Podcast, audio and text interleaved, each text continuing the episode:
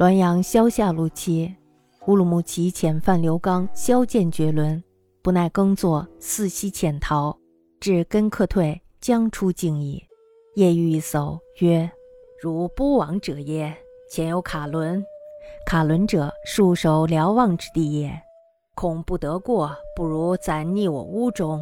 似黎明，耕者必出，可杂其中，以托也。”刚从之，彼稍变色，觉恍如梦醒，身坐老树腹中。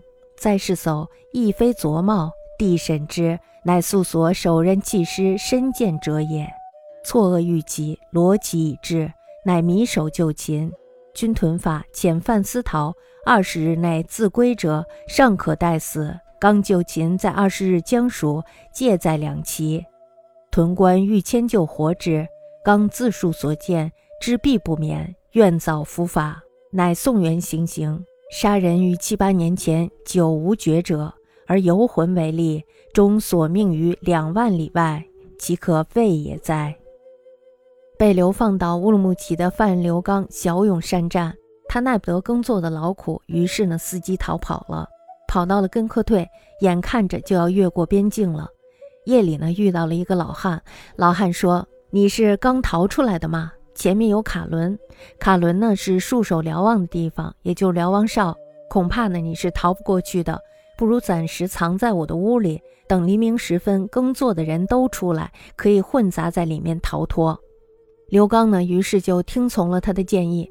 等到天蒙蒙亮的时候，稍能看见的时候，刘刚觉得恍恍惚惚，像是做梦一样，自己坐在一个空心的老树的树干里。再看那个老汉，已经不是昨天的样子。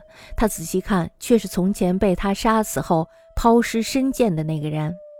刘刚这时候惊愕地想起身逃跑，巡逻的士兵呢，此时已经赶到，他只好束手就擒。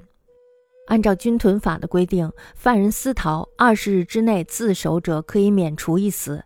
刘刚呢，正是在第二十天的拂晓时被擒，正介于两者之间。屯官呢，于是想迁就他，让他活命。刘刚讲述了自己的所见所闻，自知是难免一死，宁愿早日伏法。于是呢，被押送到辕门行刑。他在七八年前杀了人，一直没有人发觉，而死者的游魂作怪，终于在两万里外索了他的性命，真是可怕呀！